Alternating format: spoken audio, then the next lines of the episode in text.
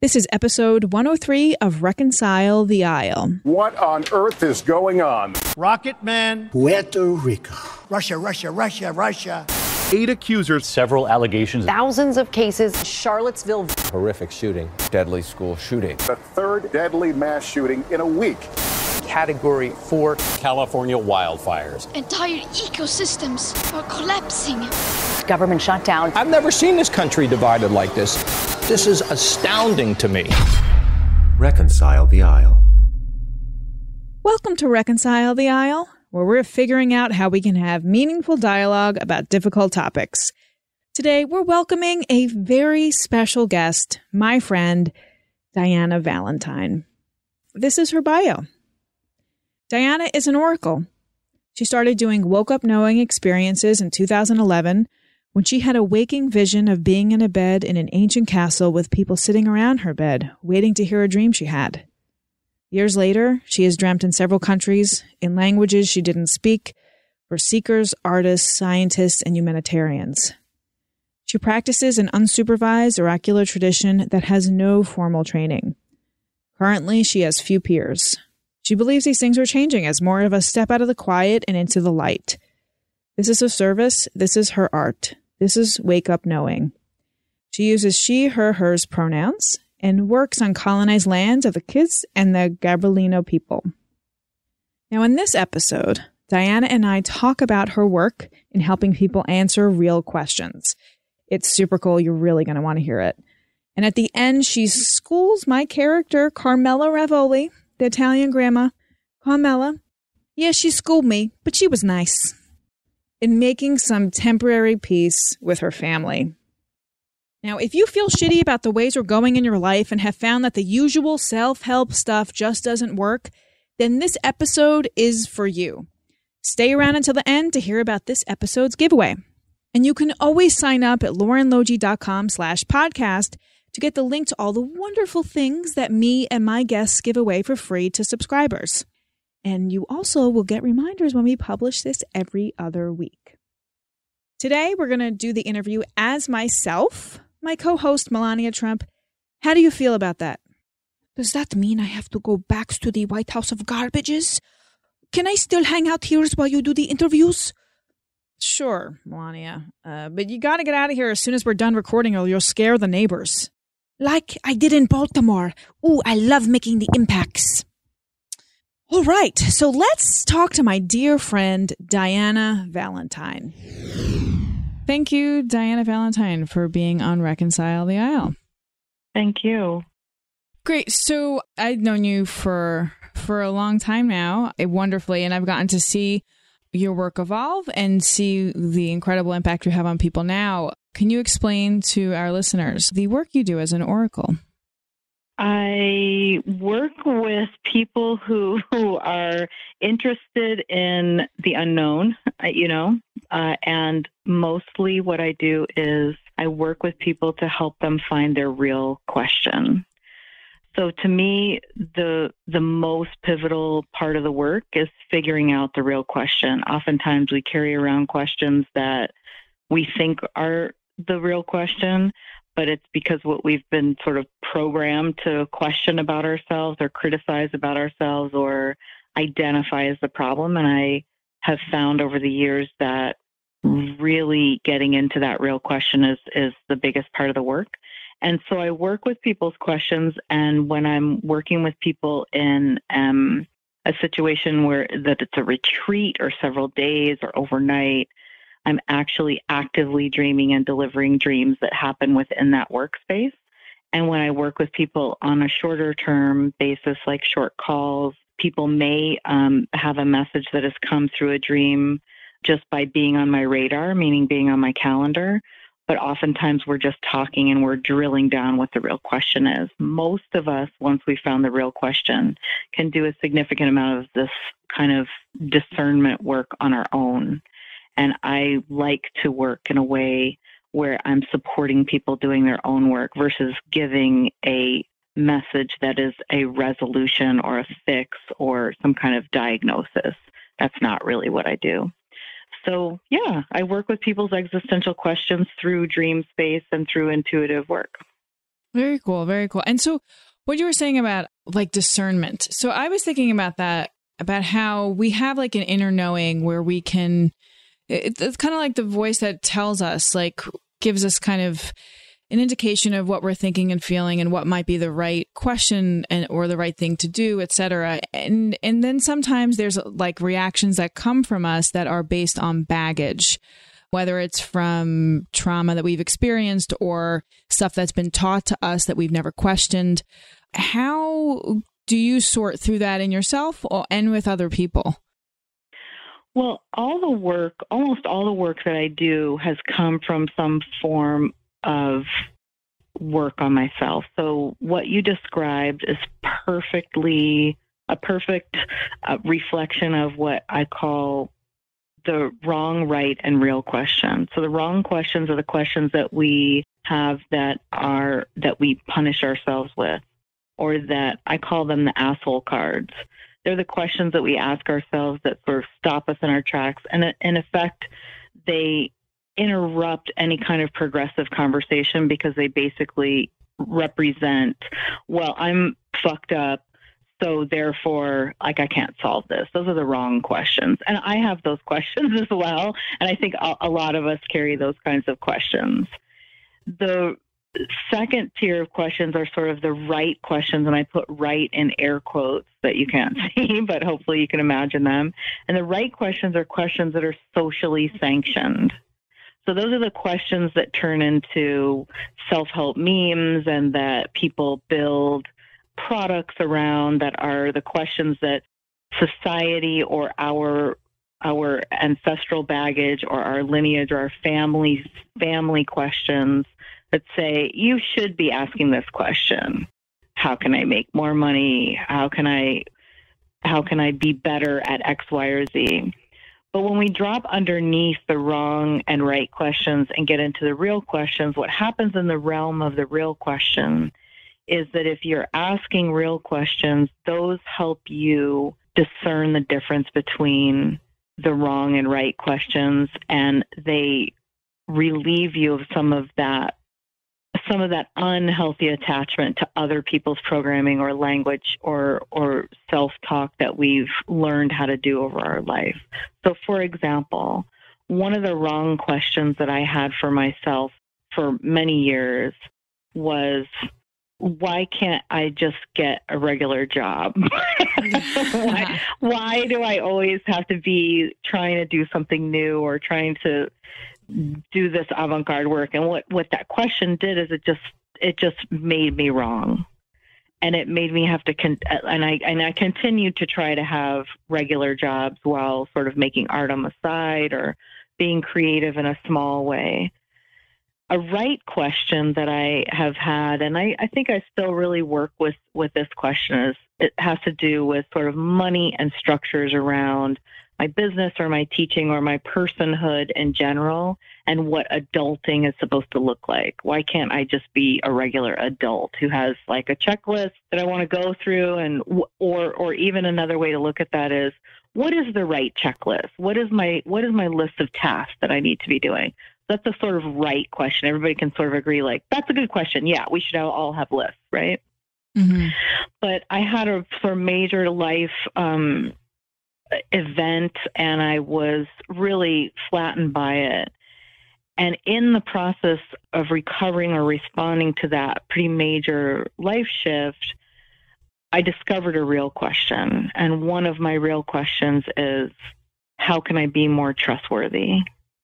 And I mean that to myself. I mean that being trustworthy to other people. I mean being trustworthy to um, steward um, actions, social actions, and and be um, in conversations that are nutritious, and how to know the difference.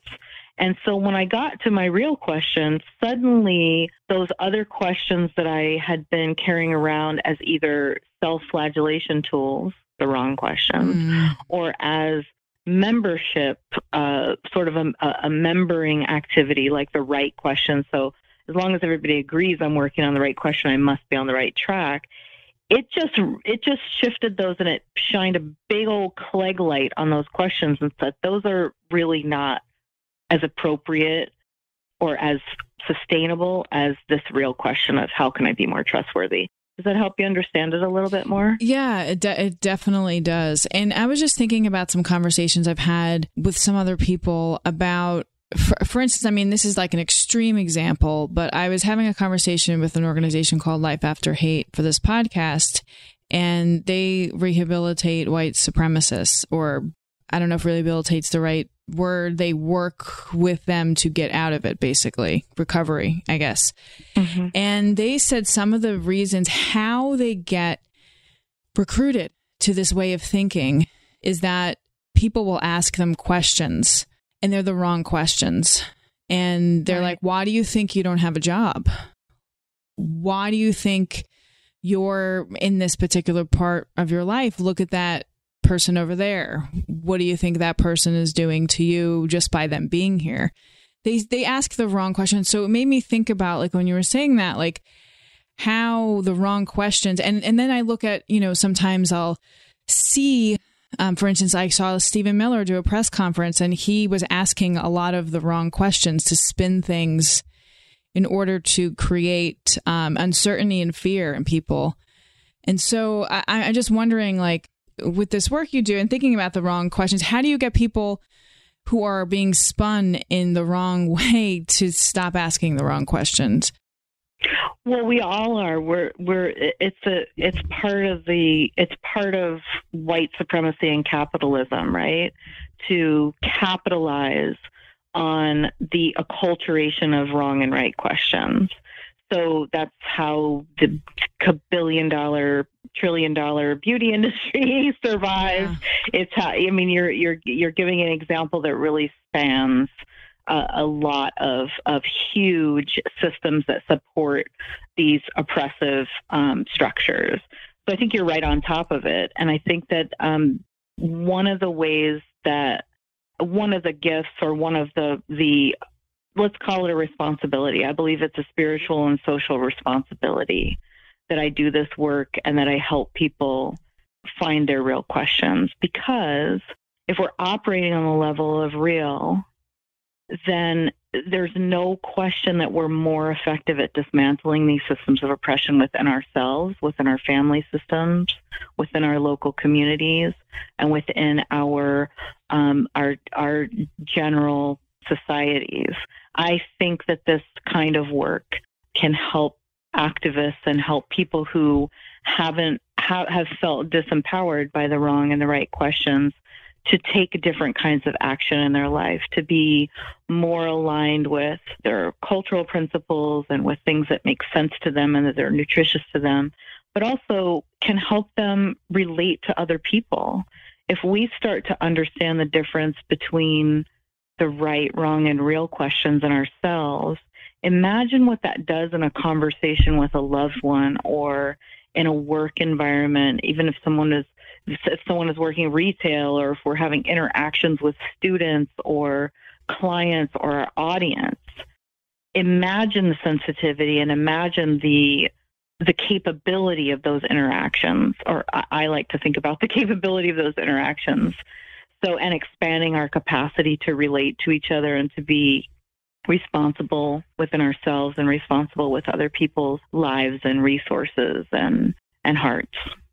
Hmm it's almost like if we don't have we're not attentive to our inner knowing then it keeps like the structures intact. That actually getting in touch with your inner knowing is an activist act. It's some an action we can take in order to fight against systems of oppression. Well and i think acknowledging that our inner knowing is is generally speaking has been programmed so there's not, I don't have a fantasy of inner knowing as this this core within us that just exists as a fully formed system that we just have to sort of, you know, purge out the bad stuff. I think it's all interwoven, and I think we, I think many of us, I include myself in this, we have had to create practices to align and realign and re-educate ourselves um, in an active way, educate our intuition, if if if you will, so that we can even see what's real for us. I mean, I think it's it's very it's a, there's the sort of cavalierness I think in spiritual work or light work or values based work or or you know there are lots of industries that are built on this. They're also built from these same systems of oppression. So yes, I think it's it's it's a radical notion that we might be operating on the wrong question. And if our lives have been based on it or our work has been based on it, that creates quite an identity crisis for most of us who are paying attention. So, yeah, wow, that's wow. my response to that. Yeah. And then what? So I say this because of uh, personal experience dealing with people um, in my life who I love, but they ask the wrong questions, and you see them spinning in this and it's it's painful. You see their pain when as they're spinning in the wrong questions, and then you see them also try to put that pain in other people. What do you do when you're faced with someone who's asking the wrong questions, being aggressive about it, and not wanting to basically listen to reason? Well, I I'm I'm not sure because that's sort of a generalized question, it also sounds like it has some really intense boundary aspects to it, and some also some membership questions about you know for for many of us operating the wrong question really supports our family system us agreeing to that line of questioning us participating in that so i think there's something happening there. And there's also a, a boundary piece about you know how how we have healthy boundaries. You know Randi Buckley does some beautiful work um, called healthy boundaries for kind people. And I think that there is a lot of room to do boundary work for for us as individuals and creatives, but also for our systems. And I think there's a great, uh, you know, just just as just as many qualities that are cultivated by white supremacy are are celebrated in commerce and industry, in entertainment, and in a variety of places. Those systems don't get dismantled by the system itself, right? So we have to use completely new tools and completely new ways of interacting. And that requires a kind of dismembership from a lot of the systems that we benefit from right now, even when we're in our wrong question and our right question, right? We get a lot of support in the wrong question. We get a lot of support for ruminating and for being in distress. mm-hmm. And there are a mm-hmm. lot a lot of people are, are very happy to sell you stuff in those positions. So yeah, so so we're looking at it from a lot of different places. I would say that, you know, there's a lot going on out there about you know, just surgically removing people or places or interactions that are unpleasant to us or or that um, are threatening to us. I think that's another form of violence. I think that also comes out of those oppressive systems and I, I I don't think that it solves a lot so so I think m- my first inclination is step back a little bit and see where your real question can help you in that situation but also where your real question can help you construct um, a way of relating to people who you may love but disagree with. Hmm. Yeah, that's very wise. And then when you said like about, you know, how there's a move to to like remove people, that's another form of violence, then what would be the solution for that? What do we do when when we are faced with people who are in that mode that folks want to remove them? Well, I can't speak for all those situations, but I think that this is really, I mean, at least the the work that, that I'm experiencing with my uh, you know fellow practitioners my community of practice and my friends and my clients this sort of underground work at the moment right it has to sort of operate in a way outside of that system that created those situations. Again i, I would go back to if i'm oriented in my real questions i'm less threatened by those situations but also i might then be more curious about whether that person is operating from a, a wrong or right position and how I might be able to have a different perspective on what it is they're saying.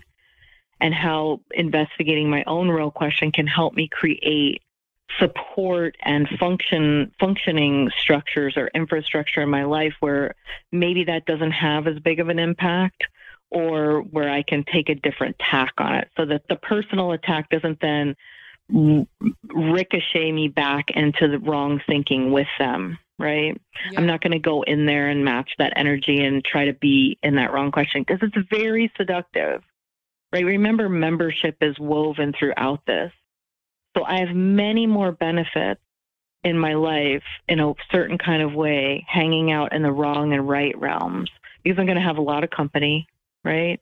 I'm going to have a lot of people who are proposing that they have a solution for it.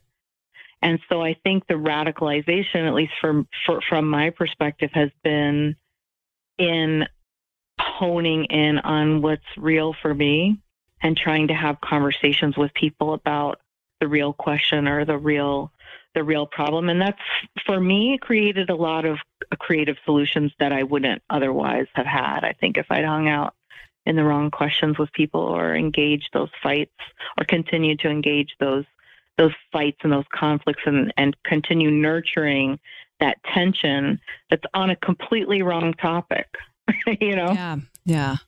Absolutely. And and so you know i think that goes to like when some of the work we've done together is like understanding that when you're bristling sometimes at other people, um, so you might say that person annoys me, that person, I can't work with that person for whatever it is, that it teaches you a little bit more about the unconscious agreements you've made with yourself and and what you align with. And so that is in in part, I guess, asking the right questions to yourself. Well, the real ones, yeah. Oh, sorry, the real questions, the real questions. No, it's okay. Yeah. You see, it's it's it's it's so in us, right? Yeah. yeah, and I and I also I also really feel that there are so many options that are difficult to see when we're hanging out in the wrong or right questions. Where literally we have blinders on because those structures have been created by I think other people and by other people's need to survive and and ways of being that we if we agree on then we can be together in that. And sometimes working in the real question is isolating. And it's not meant to be like that forever, at least from my perspective. So yeah, it's it's a practice and we're and we're gonna be cycling through the wrong and right questions through our whole life. We don't just go, "Oh, I'm I'm just not doing that anymore." That's yeah. like another form of self-violence. It says like, "Oh, everything I've done before now is wrong." So we have to like do it the right the right way now or the real way right now. It's it's not it's not uh, mechanical. Interesting. And I also don't I don't I also really don't believe that we have to be all or nothing with the people around us. We we all got hazed in this these systems of oppression. All of us. And some of us are benefiting more than others, obviously. But I used to sort of feel like I just need to move away from this person or this system or away from this conversation or away from this institution that's really propagating these systems of oppression.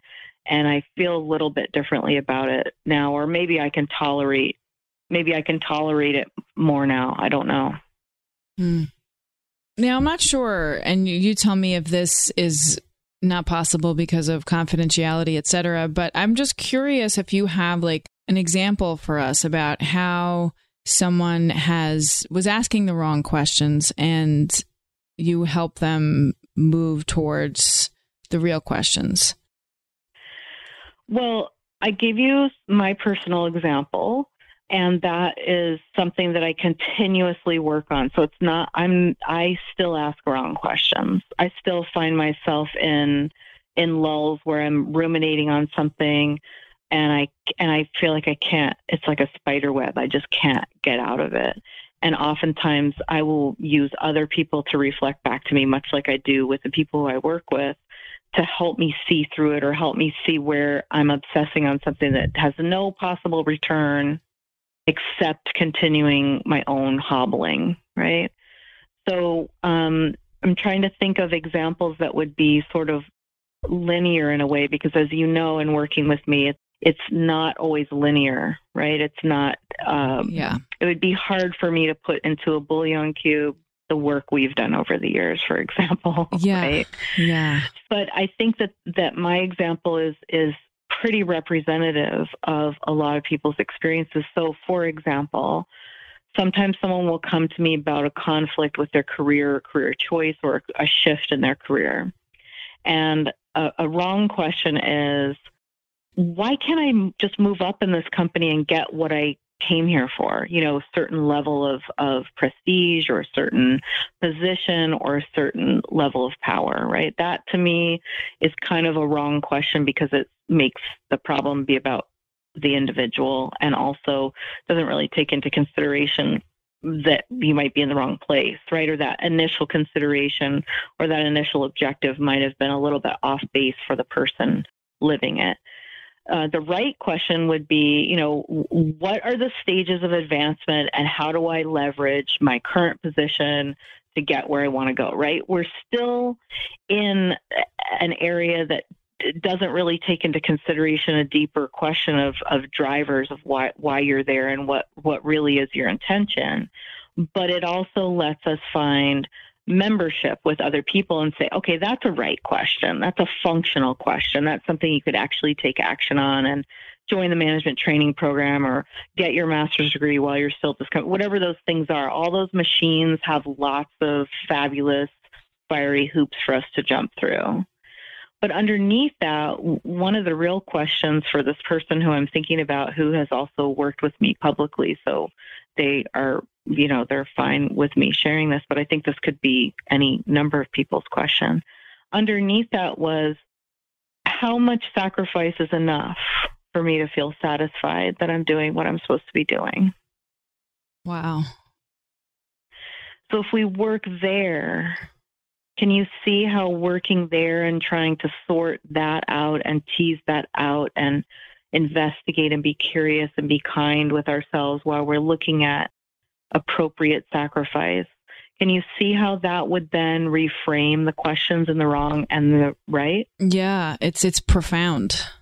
Right. And it's at the core. It feels like a core real question it's so deep and it affects so many realms of our life not just the job question yeah. so i think one of the one of the services or one of the offerings that i'm making with my work is that even though that information came directly from my client i reworded it and i gave it back to them because i was listening between the lines of what they were saying and the way that they were telling stories to even have sacrifice pop up. So I'm looking at some some a few different tracks of information. Of course, I'm unattached, right? I'm not a relative, I'm not a friend, I'm not vested into whether or not they move up in their company. It's it's it's not that's not really my concern. So I think being an observer, I mean, an, an, educated and a practice observer, this is, we're eight years, eight and a half years in now, at least I am with this work. I can hear things that you've provided me, but I'm giving them back to you to work on.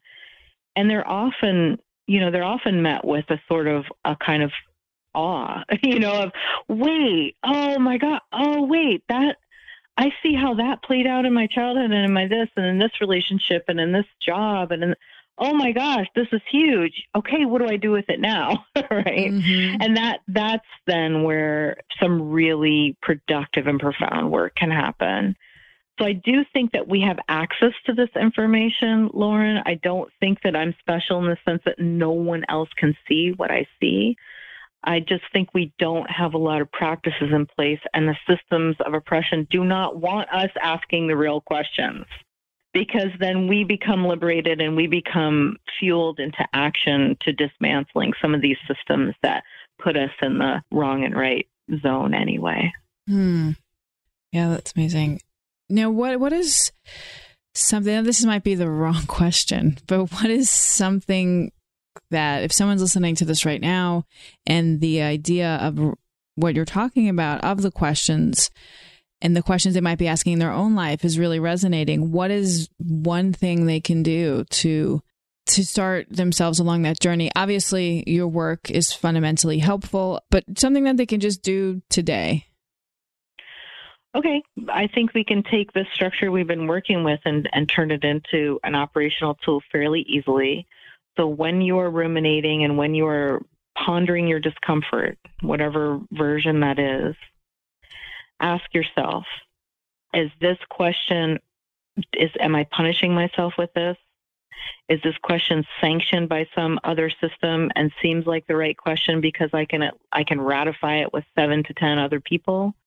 or does this question sit and inside my body in a way that resonates and that lets me know this is the real question or this is on a level of realness and i think you can do that in your car i think you can do that in your you know while you're scrolling instagram and you're having some feelings about something and something's coming up or you see an example of something and you think oh that makes me feel like a shitty human being okay that's probably in the realm of the wrong oh, this seems like a good question that someone else has. Someone else put that in a meme and that got to me right away. And maybe that's a right question Uh, because it's not really mine, right? It's a sort of like communal agreement that this is the question we should be asking. Or does this question run through my body and want to be watered and fed? And is this a question that I might want to share with someone really close to me and feel like I'm I'm really I'm really on to something, a question that helps me answer other questions or helps me dismantle my self-loathing and um, my lemming behavior, right? I think that people can do that discernment fairly easily. I think that what happens is we just often don't stop right? We're just, those are the questions, and those are the questions I've always had. So I'm going to cling mm. onto these questions with white knuckles because I haven't answered them yet. right? Yeah, yes. So I'm going to stick my heels in. I'm going to dig in, right? I'm going to double down on the wrong question, which is, I think, you know, I think it's a trauma response in, in a lot of cases. And also, and I'm not a trauma expert um, at all. I'm not a trauma uh, professional, but I do um, refer people to um, trauma based counseling and um, practitioners.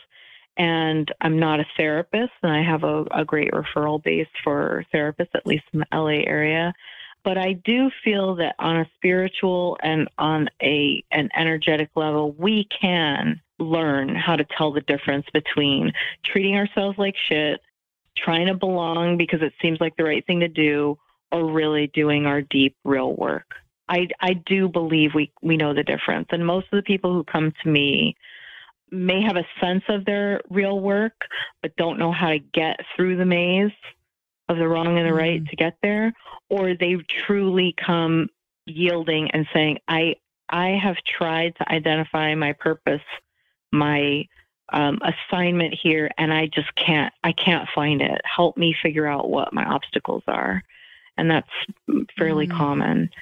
So I think we need to work on this because we need to be fully expressed. I mean, you're you're really in a full express creative expression in in your work, Lauren. I'm so glad to see it. It's so profound your consistency, your availability to respond to yourself and your your your own individual urge to create, but also the way that it's impacting other people. It's showing people what the possibilities are. And you are a constant practitioner. You're really an elite athlete of of Thank this um, socio comedic work, and I, I'm I really am moved by it, and I'm glad you're doing it. Thank you. Thank you. Yeah, and I and I honor that so much of um, the work we've done has helped me be able to just stand in that power by asking and being more in tune with the right the right questions. The real ones. The real. Sorry again. Oh my goodness. I'll to put it put it on my um put it on a piece of paper and hang it on the wall because it is. It's just so programmed.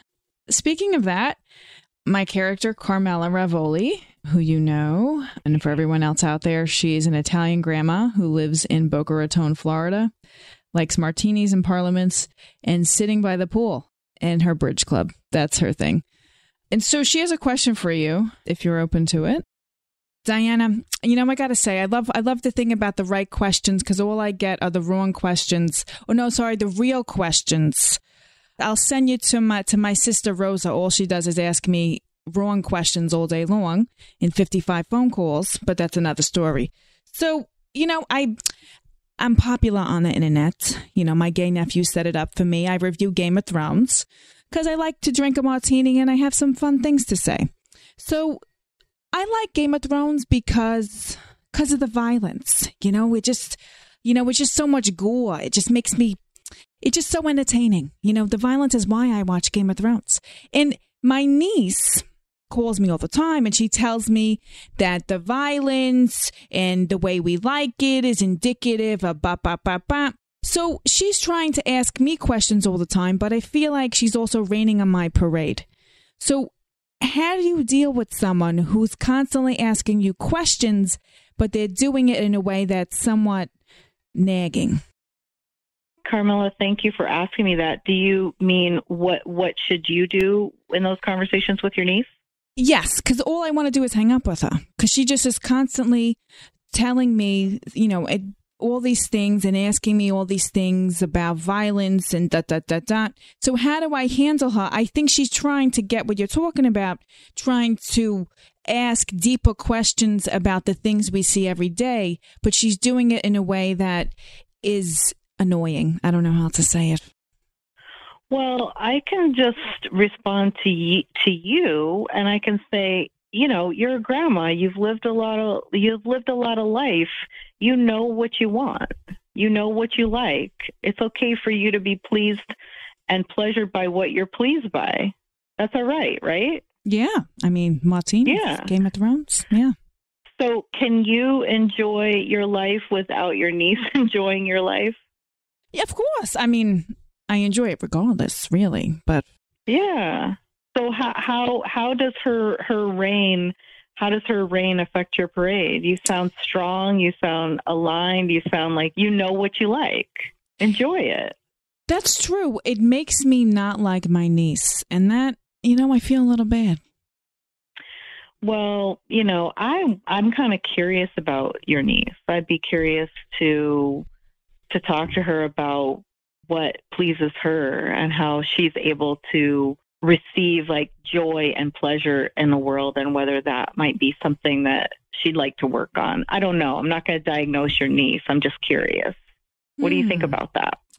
I think that's probably accurate because I think sometimes she's so worried about all the things that are wrong that she's not looking around. You know, I like do I like sitting by the pool? I say I light up a parliament. I look around at the the trees in Florida, the palm trees, and I think you know, life's okay.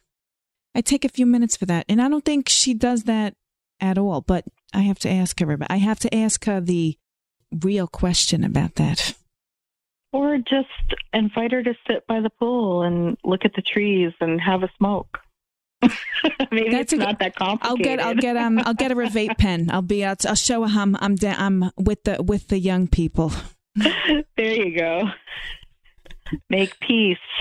Make peace with pleasure. Make peace with the vape pen. All right. All right. Thank you, Diana. Now, where can people find out more about you and your work? Just on my website, dianavalentine.com. Great.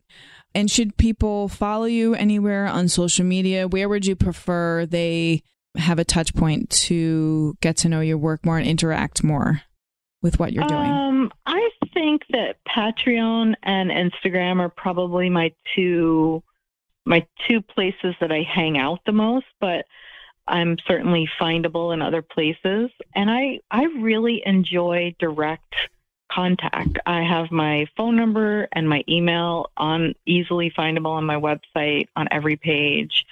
I actually mean to have many more sort of contacts that are with people directly. So I invite people to sort of come a little bit closer, you know? Mm, great. Thank you so much, Diana, um, for the work that you do and for being on the podcast today. Thank you. You're welcome. Thank you for having me and thank your grandma. You're welcome. All right. Melania, what did you think of this interview? I want to make it clear that I will never ask questions beyond what is my next facial appointment? Well, Melania, if you started to inspect your inner life, I'm certain you would have a nervous breakdown. Were you saying somethings? Okay, so for the rest of us, we can start thinking about where we are asking the right, wrong, and real questions and understand that the system is freaking set up to lead us to a path of misery. So we gotta resist. Let me know how it goes for you. Before we go into the I Don't Care Do You segment, I'd like to talk about a few things. First, I want to encourage everyone to subscribe, rate, and review this podcast. It really, really helps other people find us. Second, I want to thank everyone who has made this podcast possible. Thank you to Sophia Reyes Jones for editing, to Devin Edwards for creating the intro, Maddie McLennan for making the podcast art, and a shout out to Alan Walters, Danny Hotes, and Craig Franson who helped me conceptualize this podcast. And of course, thank you to Diana Valentine for being such a wonderful guest. You can follow the podcast on Twitter and Instagram at Lauren Logi, that's L-O-G-I, and do consider signing up at laurenlogi.com slash podcast to get the free stuff from me and my guests. This episode, we're giving away a free PDF of all the wonderful book recommendations that I have for you about how to make creative introspection a habit. I'm still working on it.